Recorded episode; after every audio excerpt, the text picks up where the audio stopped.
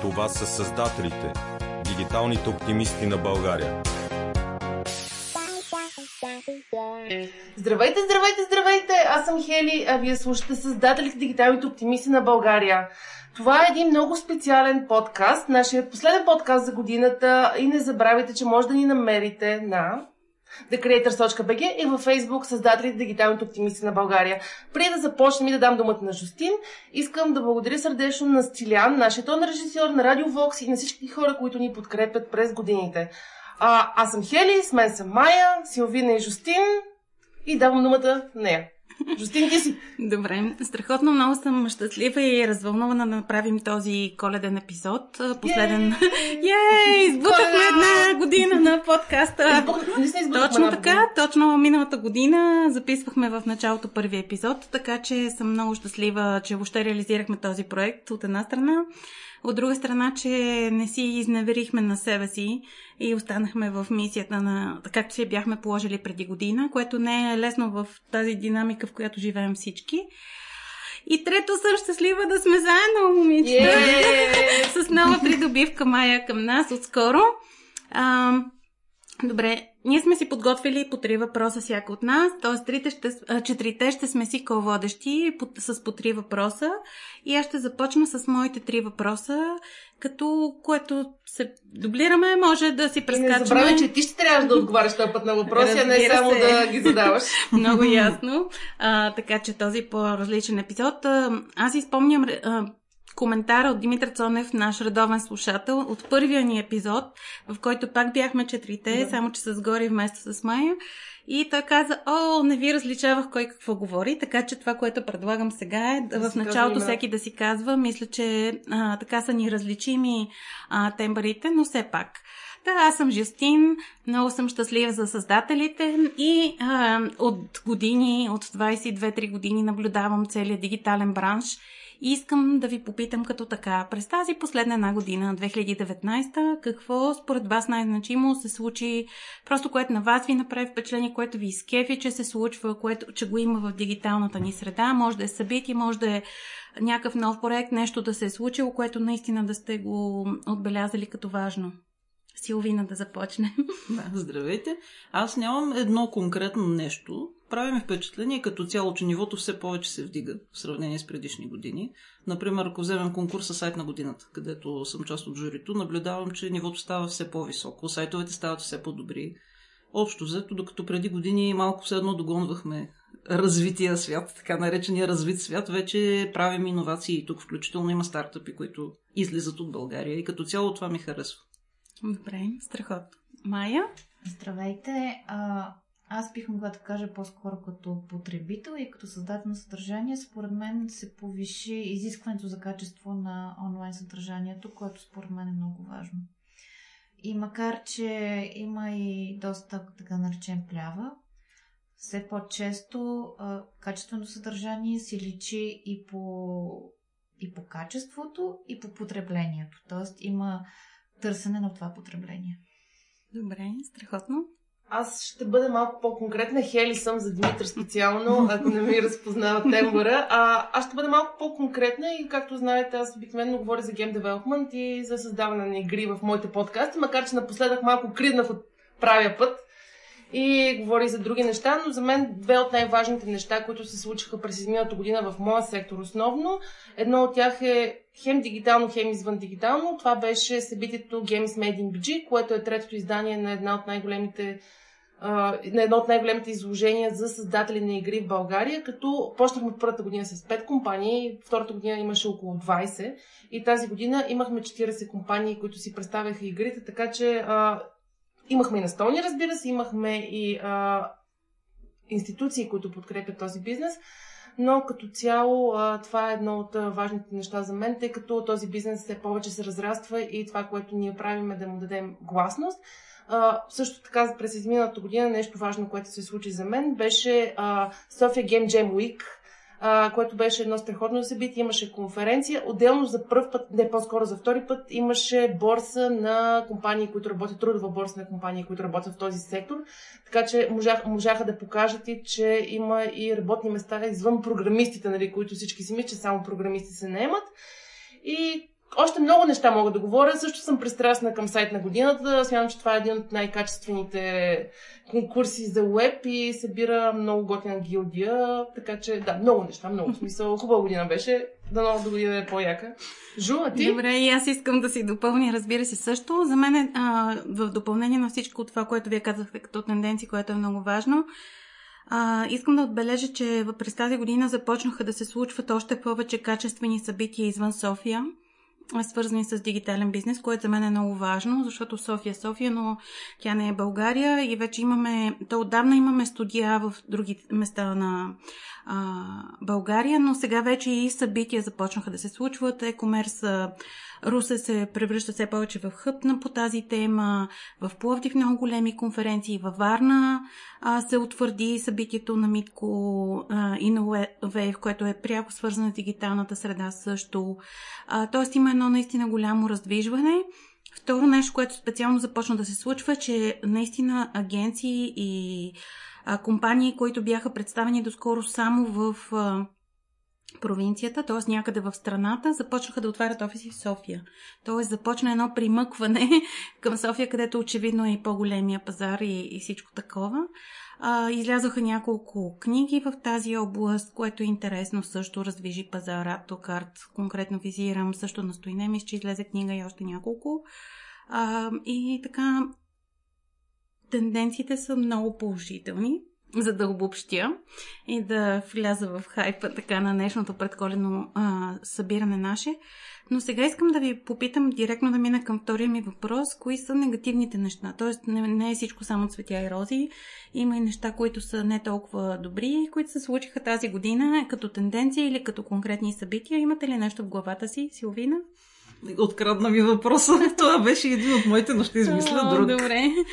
И имах и, за съжаление, подготвен отговор. Това mm-hmm. е така наречената наредба N18. Mm-hmm. Даже мисля, че това е и, и официалното име. Доста по-нецензурни, иначе има неофициални. Да. Може която... да ги кажем все пак в нашия ефир, мисля, че Добре. Доста. Да. доста време ще отнеме, но тя доста обърка хората с електронни магазини. Отделно, че тъкмо горе-долу вече се разбрахме какво трябва да правим и започнаха промени. Mm-hmm. И все пак положителното, което виждам в момента, има аз съм си така оптимист, затова съм сред вас. Положителното пък, което ми харесва е, че НАП за първ път като че ли се вслушва в mm-hmm. бранша и проведе поредица от срещи. На последната излезе, че доста в положителна посока в крайна сметка се движат нещата.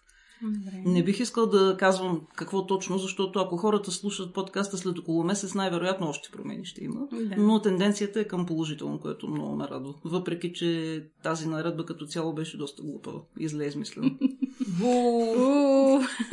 Добре, аз просто само за да продължа, ще кажа тук моя, а, моето негативно събитие, защото е много пряко свързано с твоето за мен много голям удар въобще към дигиталните, всички дигитални неща в България беше Netflix. Също една новина свързана с NAP, но касаща изключително широк кръг от хора. защото всъщност подобен казус компрометира, подкопава доверието, което ние всички, които сме в бизнеса, градим ден по ден, седмица по седмица, години, десетилетия.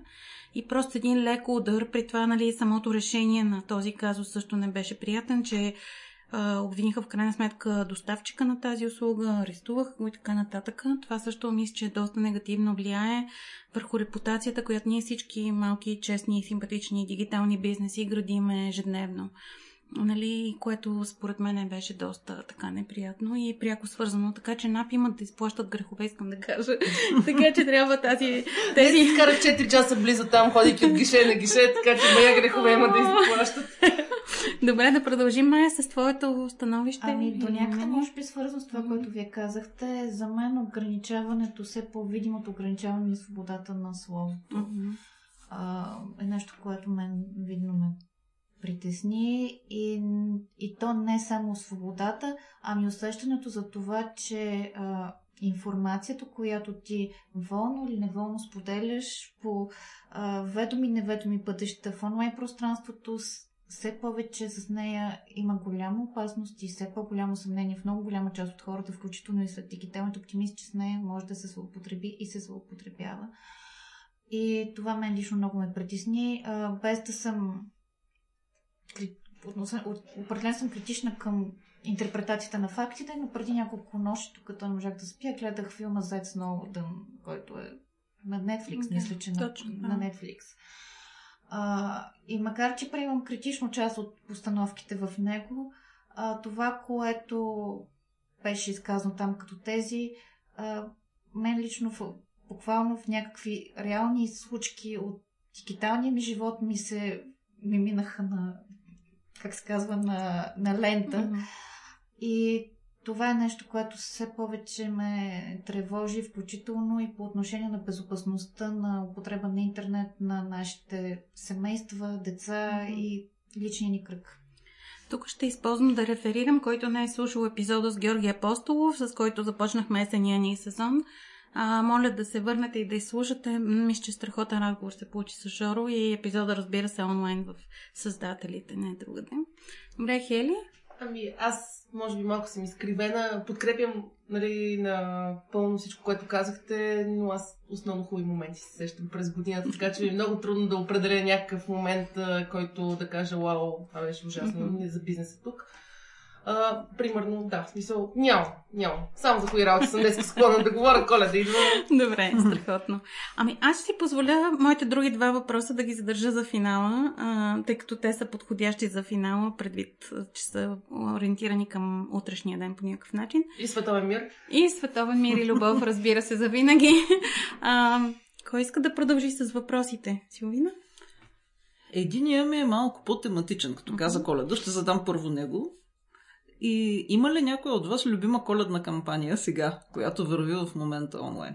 Mm-hmm. Това е добър въпрос. Аз мога тук да се включа веднага, тъй като аз работя в света на гейминга и през последните няколко години има един много готин тренд. Коледен стрим се казва. В тези коледни стримове, благотворителни, обикновено докато геймерите стримват, а, хората даряват за различни каузи и някои от най-големите български стримери всъщност правят подобни благотворителни коледни стримове и събират доста пари, тъй като, както знаете, публиката на, тази, на този тип съдържание е огромна. Така че някои доста успешни кампании последните две години наблюдавам с коледни стримове, така че примерно за мен това е готина коледна кампания, която не ти е in your face, нали, тук дали за децата и така нататък. Добре. Ами, аз не бих я нарекла точно кампания, но ми прави впечатление, че когато се наближават празници, все повече се засилва тенденцията да се споделят в групи или въобще в онлайн, в, през профили или други канали, а книги, които да прочетем, да подарим, да споделим и така нататък. А, и това е много хубаво, защото връща, не че връща винаги го е имало, но по някакъв начин подклажда допълнително вкуса към четенето, независимо дали то е през слушалки или, през, или на хартия. И фактът, че панера на книгата винаги е фул, независимо дали е пролет, есен или преди коледа, а, че по това време интернет буквално бъка от препоръки за книги, от, от срещи с различни автори, означава, че а, книгата ще е тук, което е много важно. Добре, аз да отговоря на въпроса ти всъщност аз се изумих а, на този въпрос, защото и сега, докато вие, момичета, отговаряхте, аз не мога да отговоря на този въпрос. Или не съм таргет на никоя кампания. Всъщност, нали, мернах някаква милка, но тя не можа да ме спечели по никакъв начин, не ми задържа вниманието. А, или съм супер зарита в а, проверка на курсови проекти, тъй като в момента проверявам по около хиляда студента курсовите проекти, а, което явно ми отнема доста време. Но искам да продължа тезата с книгите, защото една от кампаниите, които със сигурност ми влезе в полезрението, беше и дарих за нея беше за на читалнията да съберем 2020 книги до, до, за 2020. Те постигнаха с още първата или втората седмица от кампанията си успеха и в момента дуб, правят дъбъл. Нали? Поставиха си за цел до коледа да отвоят и да съберат още 2200 и 2020 а, книги, което е страхотно. В читалнята, който иска може да дари книги. Аз го направих вече. И другата, която мернах и ми остана, но може би също, защото съм обредменена, е а, на четири лапи а, което също е такава благотворителна, но всъщност от комерциалните, вероятно не съм вече таргет, което е много тъжно, господа маркетолози.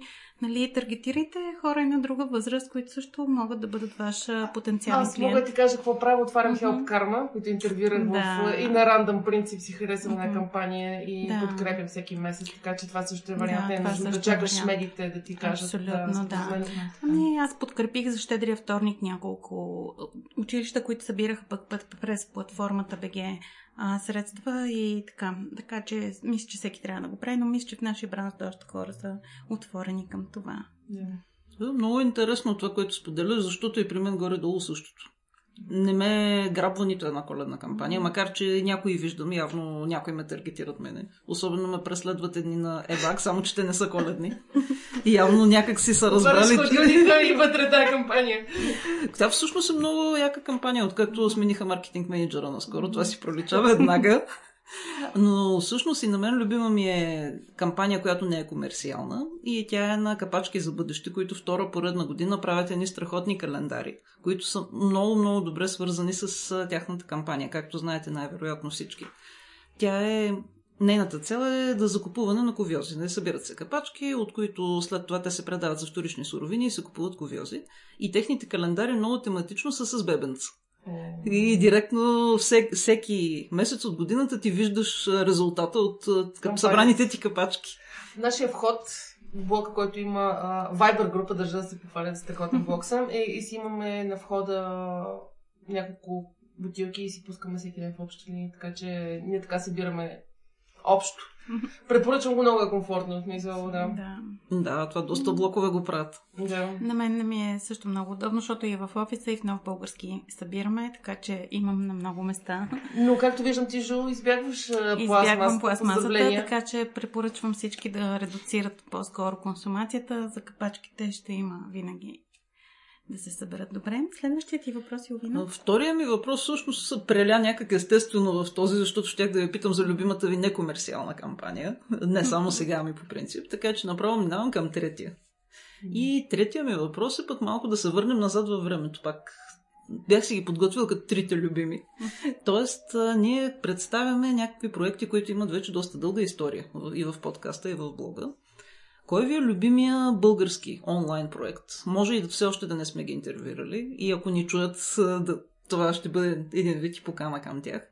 Който е вече от доста време, който все още е релевантен след толкова време.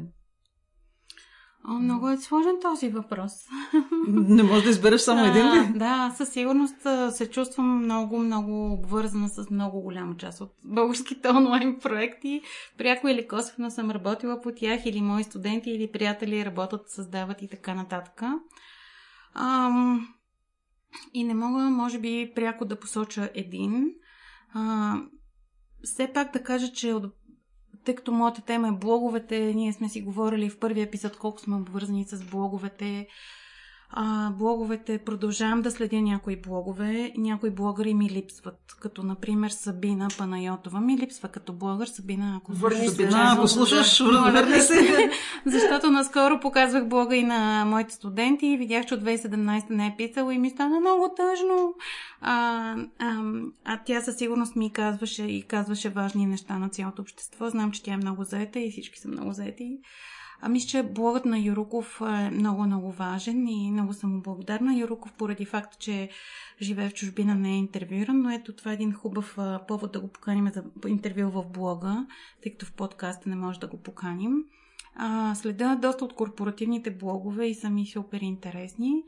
Иначе онлайн други проекти, Hellkarma много хубаво, че ги интервюирахме. Ето платформата BGT също съществуват и са доста добри. Са некомерциални, предпочитам да спомена. Макар, че от силно комерциалните има доста, доста добри неща. И мисля, че във времето ще ги положим, ако не сме успели още да ги поканим тук. Толкова от мен. Не знам. Давайте и вие, накрая ще кажа аз. Аз сега не знам дали коя категория да го сложа този онлайн проект, обаче мен Дневник ми остава един от най-любимите онлайн проекти, който нали, медия едновременно, така че и продължавам вече 10-12 години, повече да всеки ден да го отварям. Така че това ми е един от най-важното. От гледна точка на гейминг, много ми е трудно да кажа някой по-специален, който да отлича и наистина да направи някаква разлика. Както каза, платформата и Help Karma, за мен са ня... много важни Мгм. проекти и различни инфлуенсери, които по един или друг начин променят. Добре, към дневника да добавя, защото не е честно да не го кажем. Свободна Европа направиха Свободна Европа страхотен бум. да, да, да. А, много се радвам, че тя ще бъде представена и в подкаста съвсем скоро в февруарския ни епизод. А, Полина ще ни гостува, но Свободна Европа направиха страшен бум. А с това, че много скоро се върнаха, но много бързо наваксаха с аудиторията и правят невероятен диджитал контент, който а, има много прекрасна дистрибуция. Дори дневник мисля, че на моменти могат леко да им завиждат. В смисъл, че е изключително малък екип, но много стегнато и динамично работят и с качественото си непримиримо съдържание. Трябва да ги споменем и тях. говорим за тях и тоест. О, всъщност, разбира се, да, хубаво, че можем да разбира се Да, и че да. още са на хоризонта и, и успяват въпреки всички трудности. Аз се надявам, че ще има още подобни проекти. Успелите, разбира се, нека да ги Да. кажем, нали, които са също от подобен народ съдържание. А, всички позитивни, плюс всички подкасти, защото всички подкасти всъщност нямат а, тази злободневност и може би така се отървават и от а, негативните и фейк неща. Те отделно обучават, което О, е разбира едно от най-важните да. им качества, Мгм. според мен, за Да. разлика от медиите. В това отношение, да, не мога да не спомена Говори интернет, който много харесва. Поздрави за Владо и Еленко, обичаме ви! Да, и не мога да не спомена всъщност другия ми любим подкаст на български язик. Те са два всъщност на Рацио и на Почти наука. Доктор Бо и там Ники и останалите страхотни подкасти, които слушам с голямо любопитство и интерес а, всеки епизод. Те само май останаха. Мгм. А, после съм Майя, Да. специално за Да. Димитър. Майя, е давай и ти сега. Ами аз всъщност се опитах да се сетя за такъв любим онлайн проект, но явно съм се ядно животно и така чета различни неща и не мога в момента да се сетя някой, който да сме пропуснали. Всъщност изключително съм щастлива, че следващата година в, на под, в подкаста ни ще а, присъства Иванка Могилска, на която съм огромен фен. Тя е голям учител. Поне на мен ми беше. Мисля, че е на, по, на част от по-малките ди- дигитални маркетолози, създатели на, съдържание и всякакви хора онлайн. Тя има голям учител за това как се създава качествено съдържание. А, и освен това аз а, чета, но в момента не... Примерно аз чета или някои от други в момента мога да се друго заглавие на тези платформите, които са за, за литература, за класически Мгм. форми на литература, в които можеш да четеш. Нали, от, от известно време открих, открих слушането онлайн на литература, но истината е, че там, където можеш да, ще- да четеш а, класически произведения, през телефона си, си платформи, които служават страхотно сериозна подкрепа, стигат да уважават, разбира се, правата, авторските Авторски. права на авторите. Мгм. Добре. С тебе пак все едно сме се наговорили, аз пък щях да кажа книголандия. Примерно. Много ми Да. харесва е това, че той се поддържа, докато аз чета с по-голям екип. Христо продължава да си бута сам е, толкова време вече, за което заслужава аплодисменти направо. Абсолютно, да. Скоро трябва да го поканим и разбира се. Да, той беше в блога, обаче нищо не пречи. но, да, Още веднъж. да дойде. А друго нещо, което не е съвсем онлайн събитие, за което съм леко пристрастна, но все пак ще го спомена, е конференцията Open Fest. Вече интервюирах Яна тази година и много ме кефи в тази конференция това, че тя съществува от много-много отдавна и тя е един пример за нещо устойчиво във времето, което освен, че е останало да съществува, то се и разви. От едно малко събиране на някакви 20 човека в една заличка, което дори не сме сигурни коя година точно беше, и което точно също постави началото на Open Fest. Сега това е една огромна конференция, която тази година стана и почти наполовина международна. И за първ път имаше много силни лектори от извън България, които дойдоха сами. Ние не сме ги канили. Това е супер. Е, в смисъл, не че им отказахме или нещо Много ясно, такова. да. Значи някакви лектори почва конференцията, идва чужбина, идваме да ви кажем няколко Е, приказки за супер, супер. Добре. Поздравления. И български лектори, естествено, също Значи имаше до година да се силни. засича за София Гейм Найт, ако може и ако той ще е супер. да. Ще се постараем. Календарът, трябва да го подредиме по-добре. И като казахте и подкасти, също имам и, и аз малко избягах от въпроса. Няма как за толкова години да ми е само един проект. Но все пак, след като всички читнаха, читвам и аз. И друго, което ми прави впечатление като тенденция, която е много хубава, не само тази година, а като цяло в последно време, е новата вълна такива млади блогъри и подкастъри. Тук бих сложил още Петър Нефтелимов с Абсолютно. и с още много други проекти, които той прави. И още един подкаст любим, Свръх човекът с Георги Ненов. Супер. По-конкретно в тях ми харесва това и в новата вълна като цяло по-млади хора, че има много оптимизъм в това, което правят. Те се стараят или да покажат позитивното, както и ние правим, но в по-широк аспект, не само в онлайн го правят те. И освен това, не е просто един пух оптимизъм, а доста често показват и някакви проблеми, но също така дават и решение на тези проблеми. Да, това е супер. Поздрави на Пепи Нефтелимов и на Жоро. Ми- Аз го хванах, че не ни е слушал много, но все пак може би ще... А, На вакса. може да правим, ако Да, не са ни абсолютно. слушали, иначе повече не си говорим с вас, внимавайте. Да. Апропо минутка за реклама, ако не сте лайкнали създателите във Facebook, сега е времето. Ако не сте се абонирали за подкаста, там където го слушате, сега е времето. Защо... И ако не сте казали на поне 10 свои приятели и колеги, го Без направете подаръци за веднага. вас. Да. И пет звездички след края на епизода. Да. Добре, време за Майя да зададе своите въпроси. Добре, тъй като вече тръгна- тръгнахме по тази тема, а, кои са за вас клишетата, които се опитвате да избягвате, когато правите подкаст, говорите в подкаст или говорите въобще професионално или не само професионално онлайн? Кои са вашите бъдещи творчески планове? Добре, за клишетата започна аз или? Добре. А, Жустин съм господин Цонев, да знаеш. Този епизод целият ще го посветим на него. да. А, ами, значи едно от клишетата, което битова в целия ни така, може би не само в България и в чужбина, е, че диджитал е за мъже. Нали, по възможност а, така дебели интроверти с очила. Моя тик, моята мънка, да е А, и всъщност големия ми стремеж е винаги да говоря и да показвам, че това не е така. Самия факт, че тук сме четири мацки и сме се събрали и си говорим. Поздрави Ринков също технически екип. А, всъщност искам да покажа, че това не е така. Другото голямо клише е, че в диджитал са бързи лесни пари. Няма бързи лесни пари на този свят. А, дори да имаме дигитални успехи големи, те си имат своята цена. Нали? Това е без, безкрайно дълъг процес, който е денонощен труд, голяма доза креативност, не малка доза късмет. А, и всъщност това е следващото, което е много важно и се опитвам винаги да го избегна в а, тези разговори, които водя с а, нашите създатели и гости. И така. В общи линии тези две клишета. Аз ще спра, да ви оставя малко и на вас. Силвина? Аз малко загатнах. А, да, мерси, Митко Цонев, аз съм. Силвина съм. А, аз малко загатнах в началото за моето любимо в кавички клише. И то е, че някакси все още имало някои хора усещане, че ние изоставаме спрямо много други държави и спрямо световното ниво, което все по-малко и по-малко е така. Даже бих казала, че почти не е. Може би единствено в електронната търговия все още малко изоставаме с оглед на това, че наложения платеж е толкова разпространен. Но като цяло, следвайки повечето тенденции, въобще не мисля, че вече сме толкова назад от така наречените развити държави, които все се опитваме да гоним. Така че опитвам се винаги да действам от тази презумпция, че всъщност България също е място, където се правят качествени неща, такива, които си заслужават да бъдат показани.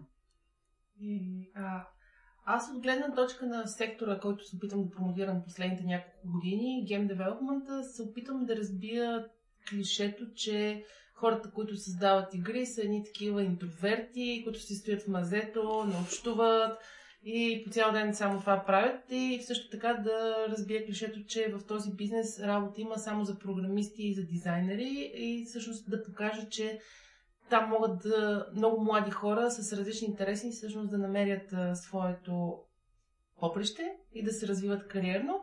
И другото клише, което аз опитам лично да разбие че трябва да сме много сериозни, особено като правим подкасти и затова се опитам да се държа Мгм. изключително естествено и да пускам шеги от време на време и така нататък. Добре ти се получава. Благодаря, благодаря. Много обичам твоите Хели е епизоди. тука. Хели е.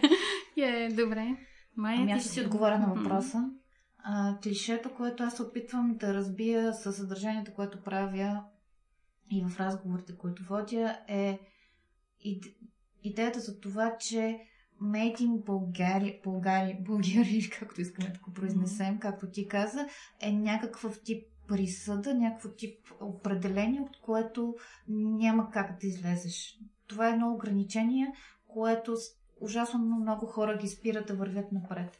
И се опитвам да говоря с хора и да промотирам проект, да развивам, да помагам за развитието на проекти, които, в които се усещат духа на това, че тези хора са хора на духа, хора на света.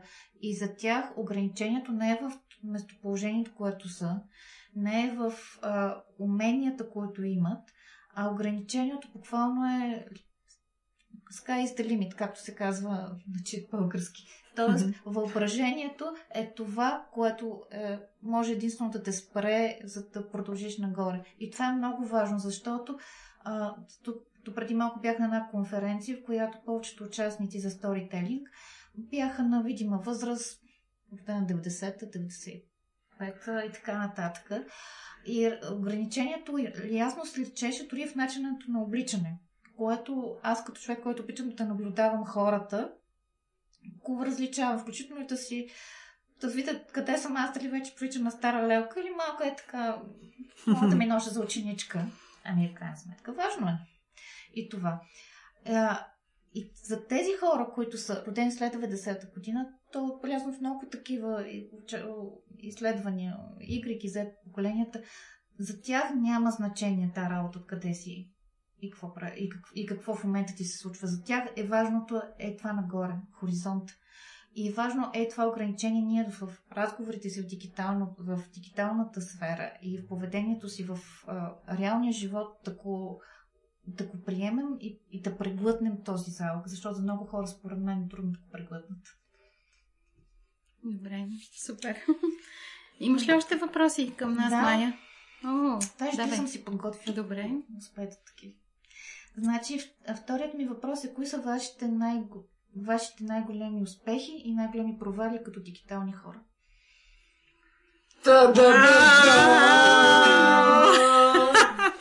Добре, аз предлагам да сме кратки, да си измислим да. по един, защото ние тук с тези всичките години, тук на гърбадета съм си ги сложила, то товар. Ами най-големия ми успех, мисля, че, че съм а, успяла да съхраня оптимизма си и да продължа да ми е интересно в този бранш а, след всичките тези години. Наистина смятам, че това е успех. А, най-големия ми провал, а, смятам, че не знам. Имам доста провалени проекти във времето но не могат да се взетат само за един, така че всички проекти, които съм ги захвърлила, може би не са провал, само стъпала са били. Аз не вярвам в провала. Всъщност не харесвам провала, не харесвам думата провал. Това са уроци и човек учи от тях. Добре. А, не знам, не знам дали имам голям успех, нали, нещо, което да се хваля страшно много с него. Относно провали, може би не успях да стана нито програмист, нито ютубър, нито инфлуенсър. Много ме я, значи може да имам инстаграм инфлуенсър, ама не се получи. Това в кръга на шегата, разбира се. Аз съм напълно съгласна с Жустин, че повечето неща, които сме фейлвали, ни учат и затова сме на мястото, където сме в момента, а не сме някъде другаде, така че... А най-големият ти успех? А, нямам. А, Чакайте, първо ще дойде. Аз ти ги знам, аз ти ги знам. Аз ли да ти подсказвам, Хели? Ти си велика. Добре. Значи сте под навсякъде с. Абсолютно. Силвина съм аз. Също много и успешни и провалени проекти имам, но бих казала, че мога да обобщя провалените и това, на което ме научиха, че провалите са ми били тогава, когато не съм тествала достатъчно рано с реални потребители. Нещо супер практично такова. Всеки път, когато съм отделяла някакво огромно количество време, включително и за екипа, с който работя, да направим нещо преди да сме го валидирали и да видим хората искат ли го наистина, провала е още по-гаден. А когато тестваш самото начало, по възможно, с възможно най-ранния прототип и най- близък до идеята, но все пак без да е вложено много време в него. Колкото по-бързо разбереш, че хората всъщност не го искат, толкова по-малко боли провала и по-малко е загубеното време. Дизайн тинкинг ли? да, да. Естествено. Точно. И по същия начин. Проектите, които са били най-успешни, са били точно тези, които достатъчно рано сме се сетили да тестваме с някакъв прототип, който се е оказал успешен. И неизменно след това се е оказал успешен и проект. Добре. Май, ти ще кажеш ли провалите сега? След За да тук всички наши Да. Трябваше списък. Ами, да. Да. Да списък с провалите. Аз всъщност ще постъпя диплом, дипломатично и всъщност най-моя, моя най-голяма грешка е това, че по-рано не, се, ням, не, не добих смелост да, си, да направя собствен блог. Да. Честно казано, смятам това за най-голямата си грешка. Твърде, много, твърде дълго време ме беше страх. Може ли тук да направя една вметка като фена на блогърите и на блоговете? Хора, ако някой слуша и още не си е направил блог, е крайно време да започне, нали няма за кога да го отлагате. Ето Майя съжалява, че не е почнал по-рано. Аз съжалявам, че си купих биткоини, като бяха на, на един долар. Ама... да. Добре. така е живота. И следващия ми въпрос е абсолютно кратък. Какво е бъдещето според вас на подкаста като жанр? Добре. А, аз съм много подготвена по този въпрос, защото тази година бях на няколко международни срещи. На, от една страна на нашата браншова организация ЯП, където бях в Вяна пролета и сега есента в Берлин на регионални европейски срещи. От друга страна на други събития, които бях и е ясно, трендът е само нагоре хора. Единственият диджитал формат, който няма да спре да върви нагоре, защото тръгва отново отдолу е аудиото в онлайн, т.е. видеото горе-долу добива насищане, то много, много, много ще се трансформира. TikTok го трансформира всъщност в момента също и това ще е ново предизвикателство, което ние всички в Digital ще трябва да осмислим и започнем да консумираме по правилния начин. А блоговете ще стоят константа, те вече са в, нали, плато, отдавна са в плато, но няма да изчезнат, само да успокоя всички, които смятат, че блоговете са анархизъм. Въобще не е така, блоговете ще са в платото още дълго. Все още има хора, които четат, както вече стана Не, ясно. това просто е дълго съдържание, което колкото повече стои, то като уискито, нали, става все по-ценно, така че а, наистина трябва да по-рано да се започнат, за да престояват по-дълго. А, всичките останали дисплей формати и така нататък, те също са, започват да влизат в платото. А, и единственият формат, който ще върви наистина нагоре и то ще върви с темпове дабъл за следващите 2-3 години, не само в Европа, в Штатите, в целия свят. Това е аудиоформатите. Аудиоформатите, добре дошли, това са подкастите. А, тоест, а, бума, който тази година изживя горе-долу в българското подкаст пространство, защото според мен тази година буквално се отруи броя на подкасти на български язик а, спрямо, примерно, миналата година по това време. Този бум ще продължи. Разбира се, не означава, че някои проекти няма да си отидат. Ние вече сме свидетели на такива, които спират. Някои са просто времеви а, форматирани, но аудиото, което означава аудиокниги, аудиосъдържание, нали, виждаме, че все повече ще се върви нататък. А, аз нямам какво да добавя. Аз имам още малко към Добре. това, което ти каза. Два тренда наблюдаваме и у нас вече. Едното е профилиране и другото е комерциализация. Да. Докато в началото подкастовете бяха и по света, и у нас, не един човек, който е седнал с телефона си с в крайен случай с две брошки, но въобще не беше задължително, интервюира някого или просто той самия говори за нещо. И то В по момента- всякакви теми. Да, нали, по всякакви теми, които са му интересни. Както беше Да. с блоговете в началото. точно Просто така, един да. човек си пише своите лични размисли, в случая ги разказва. Сега Аз, да, ти също нещо такова спомена с почти наука, като твой любим подкаст. Да. Той е И един Рацио, много добър пример. Имаме три блога, подкаста, де, три подкаста за наука. На фона на това колко наука се случва в България, за мен това е феномен.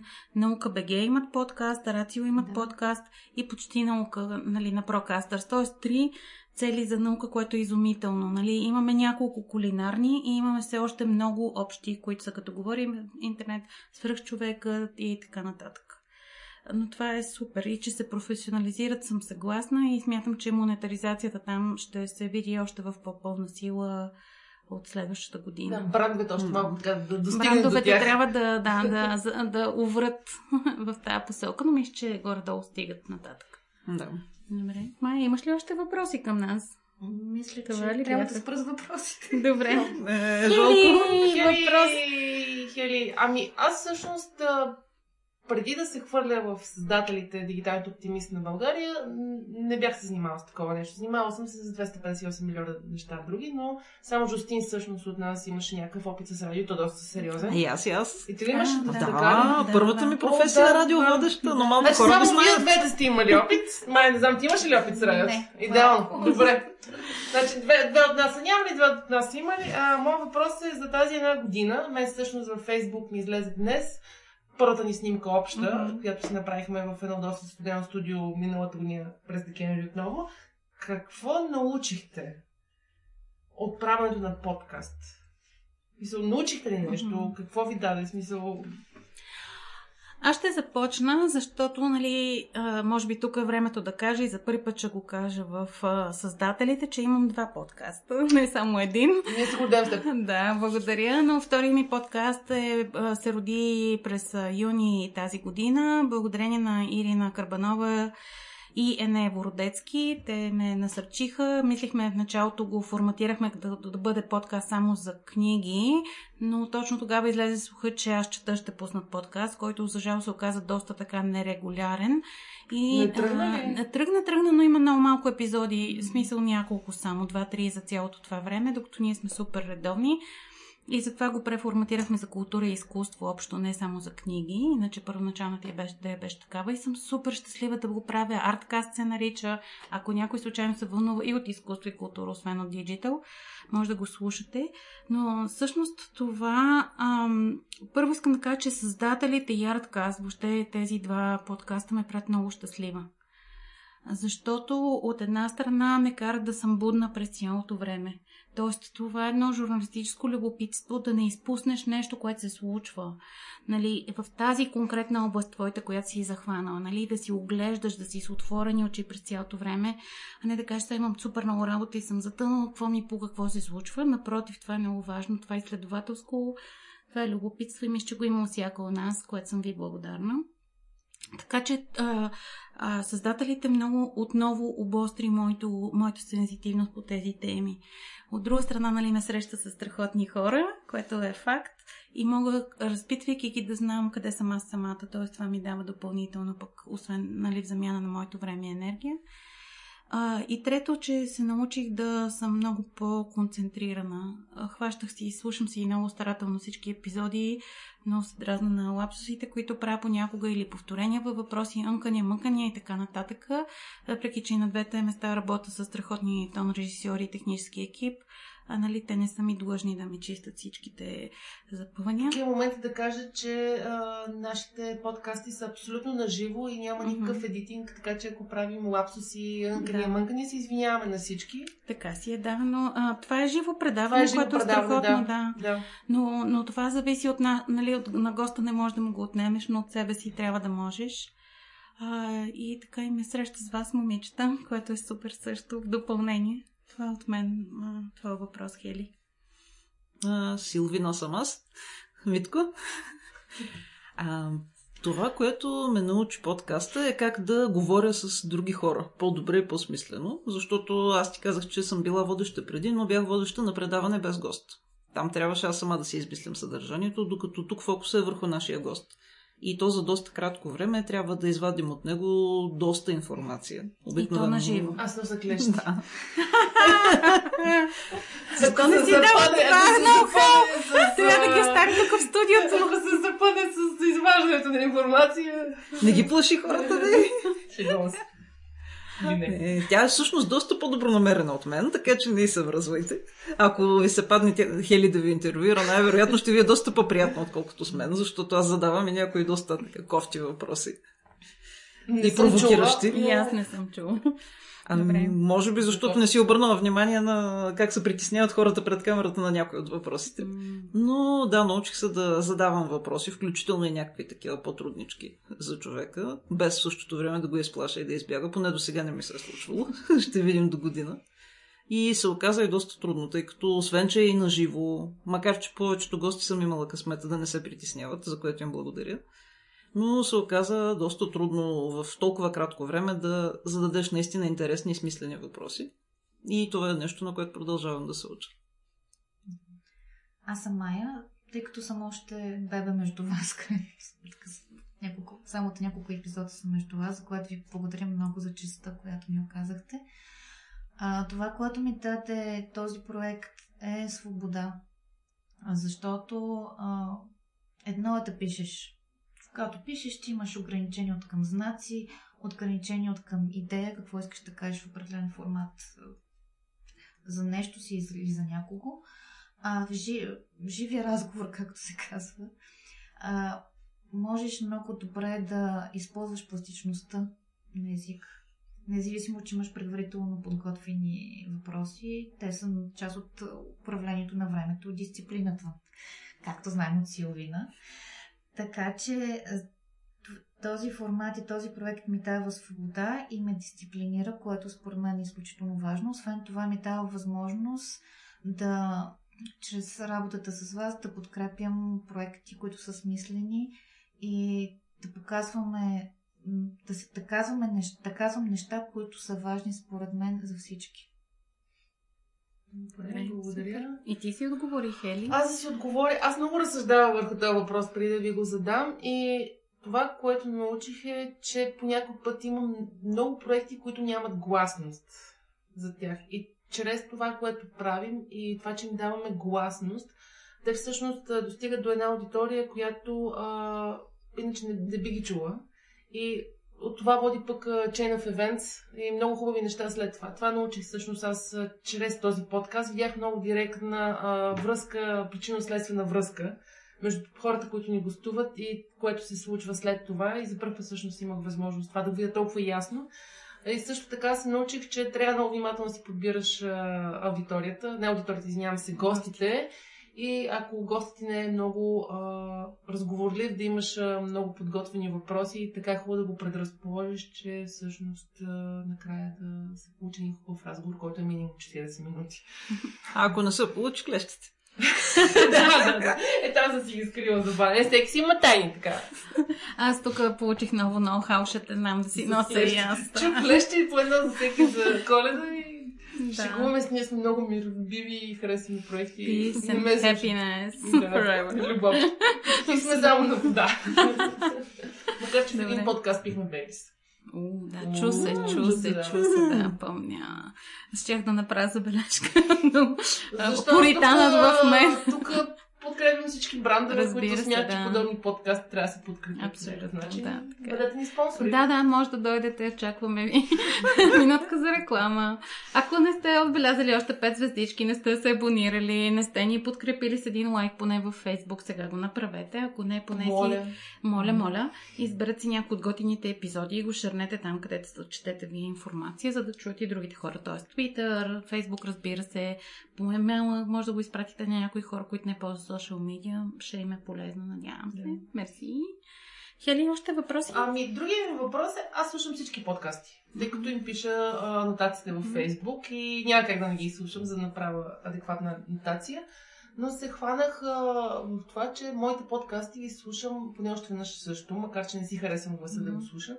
И се замислих много дали имате някой подкаст, който ви е по-при сърце и който бихте го слушали след време отново. Какво някой, епизод ли? Като епизод, mm-hmm. да. От нашите, от нашите лични. Да. Някой епизод, който наистина ви е бил много такъв важен и много ви е харесал и ви е останал. Или може да кажете, че всички са ви супер любими, да бъдете супер дипломатични.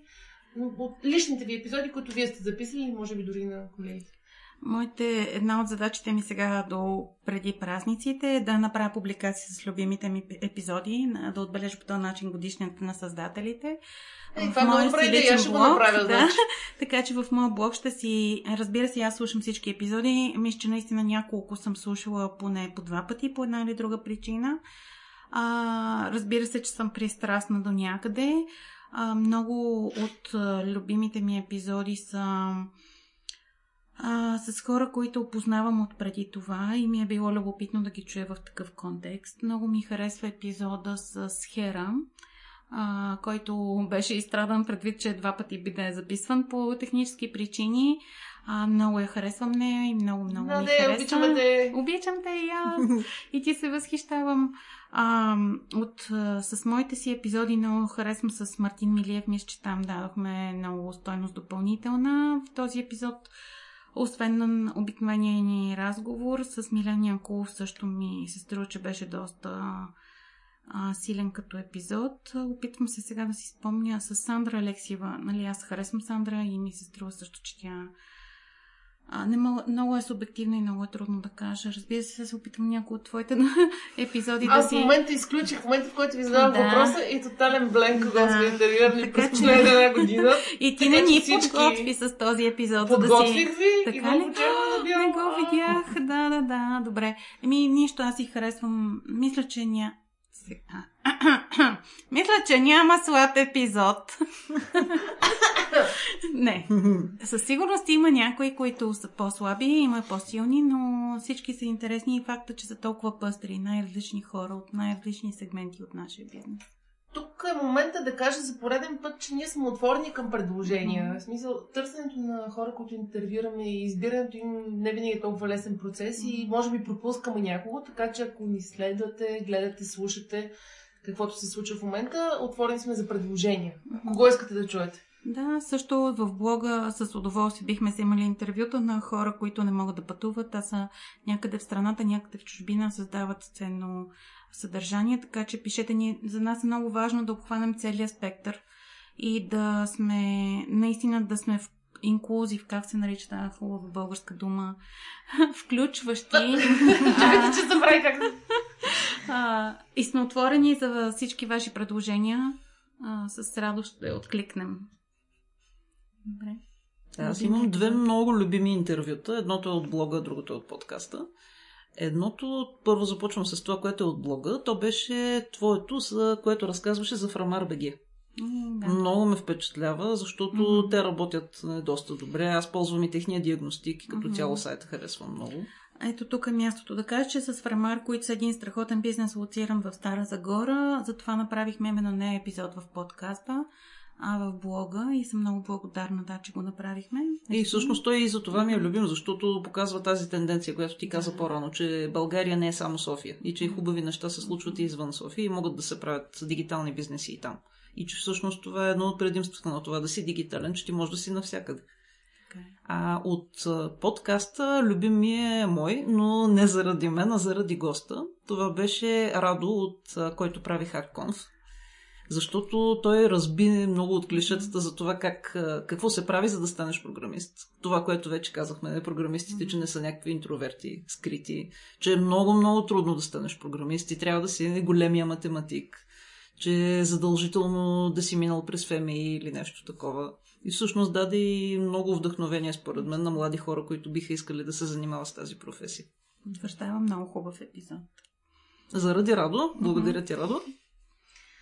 Аз, тъй като съм с скромният Т3 подкаста, трудно да си спреш а, кой ми е любим.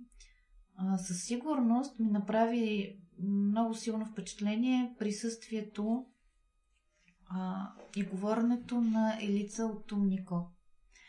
А, защото а, първо вече няколко, думи, няколко пъти стана дума за това, че се опитваме да, да, да преборим клишето за мъжете програмисти. Тя е пример, нали, именно за това. Тя, тъй като очаквах по някакъв начин да забием в тази тема и директно ми отправих този въпрос, тя ми каза, аз такова нещо като дискриминация в, в сектора не виждам. И, и в този момент, който тя ми отговори по този начин, мен ми олекна. Защото а, това означава, че наистина тази тенденция да, да не се говори типажно за професията, защото това не е моята професия, реално погледнато. Аз не, не съм IT специалист, нито разбирам от тези неща, е изключително важен знак. Това е момент, който ми харесва. А иначе първият епизод, който правих с Мария Пеева, ми беше много думата сладък е думата. Най-точно. Имаше и куче в студиото. Имаше и куче. Да, модерна работа. Да. Аз Бейли с тя куче. От всичко по-малко, от всичко по-малко. И тъй като първо и тя, ми, и тя е прекрасно, много такъв мил човек и дори в гласа й се усеща една особена топлина. Ми беше много приятно като за старт, беше много така лек старт, за който аз благодаря. Но не бих могла да кажа, че между моите имам някакъв любим. Но определено се впечатлих от разговора с, с Фрамар. защото действително си беше някакво откритие. Включително и това за мен едно от моите лични постижения тази година, че стартирах една а, серия от статии, свързани с регионалното предприемачество, различни градове и региони, в които се случват много интересни неща. И съм. Това е едно от моите лични неща, които съм много горда, защото се осмелих. Много хора се осмеляват, мога да кажа самочувствие, да погледнат извън Извън София. Е, извън Софето. То стая мъгла да ти кажа, то няма нищо да се види извън Софето, ако отворим прозореца, но Да. аз ще съм много кратка. От интервюта в блога ми Успелите БГ. Мен, тъй като е проект го следа от самото начало и съм свърх впечатлена. Яд ме, че не се сетих преди тях да го направя и всякакви такива неща. Но а, от интервютата, а, моето лично е с Константин Кънев No Thanks, който е един а, български инфлуенсър, гейминг инфлуенсър и който доста разбива а, стереотипите нали, за инфлуенсърите, които са ни хора, които правят съдържание и така нататък, нали, платено съдържание, а всъщност той много се старае, обучава децата и е много, много, много свестен и съм голям фен, така че коце. Супер. Това беше Хели, ако Димитър нещо не разбра. Виж, че се разбра. Значи този, този епизод ще окръсти за Димитър. Да. Това е смисъл на само тия драма. Коледен епизод. Коледен епизод за за Димитър. Димитър. Добре. Имаш ли още Не, не въпроси? стига ми толкова, че Добре. време ни напредва. Съвсем напредва и затова съвсем по една... Имах въпрос да препоръчаме книги, подкасти или блогове, които да... Но предлагам да ги сложим като коментар към епизода, Да. А, за Добре. да ни е по-добре и да спестиме малко от времето. Вярвам, че всеки от нас поне едно-две неща ще сложи на маста, за, ако ви е полезно през почивните дни. А, и последният ми е въпрос по една дума за до година. Какви са ви очакванията? Е, какво си, какво си пожелавате? Какво искате? Не знам, че Силвина прави някакъв радикален завой или опит нещо да промени в живота си. За нас също ще кажем, хайде, Силвина. Ами, трудно е да се каже. По-скоро това, което правя е да се опитам да изляза на... с моята основна дейност, суперпродуктивност, където уча хората как да се организират по-добре. И за това е Майя загадна. Не, че Да. се карам на хората нали, тук или нещо ги строявам. По-скоро това ми е основната работа. И тази година не успях да изляза на, навън, на международен пазар. Това е което планирам за следващата година. Иначе ми се иска да пожелая нещо по-скоро на хората, които ни слушат и на дигиталния бранш като цяло, да продължава в същия дух да се развива и да продължава да се бори, когато вижда, че нещо не е както трябва. Отново връщам към примера с наредба N18, където дигиталния бранш и бизнеса започна да се бори и продължи да се бори и влезе в диалог с НАП, в резултат от което се получават позитивните промени. Пожелавам си повече такива неща да виждаме. Добре. И световен мир. И световен мир. А освен световен мир, надяваме се, а, аз а, си пожелавам е- единствено да бъдем по-свободни. Мисля, че това е много важно. Защото а, слушах го и при теб, и при няколко, и, и направи впечатление, трябва да използваме технологията и дигиталното пространство именно за да можем да, из, да бъдем повече свободни в, използ... в употребата на времето си, което е нашия най-ценен ресурс. Тоест да оползотворяваме времето си по най-добрия начин. Това е свързано с ефектив... ефективността на работата ни, на живота ни като цяло и с качеството на живота ни. Така че ви пожелавам и си пожелавам повече свобода. Не знам, аз си купих PlayStation, така че как ще опозорявам времето по-качествено, не е много сигурно, но а, относно въпроса, аз от година се връщам към а, един форум, който стартирах преди 7 години, форум Ключ. И Страхотно. пак ще участвам в екипа на форум Ключ. Това ми е едно от нещата, а за другите те първа ще разказвам, така че тайна. Добре. Тайна майна. Супер. Аз за до година планирам да имам наистина повече свобода, защото съм планирала до година да завърша два големи други мои проекта, които бяха на стендбай и чакаха достатъчно. До година ще са ще се видят написани, така да се каже, завършени. За което ми стискайте палци. А на всички нас, вас също пожелавам много смелост, а, защото не, трябва винаги да, да надскачаме границите си. Мисля, че свръхчовешкото е човешко всъщност и на всеки от нас е дадено да е свръхчовек, стига да не си сложи границите много близо. Така че мятайте далече границите, разбира се, ли- реалистично далече, а, и, и кораж да, да ги достигаме, за да поставим следващата граница още по-напред. Успешна 2020 на всички. Ще се видим до година! До година! Чао, чао! Чао! Това са създателите, дигиталните оптимисти на България.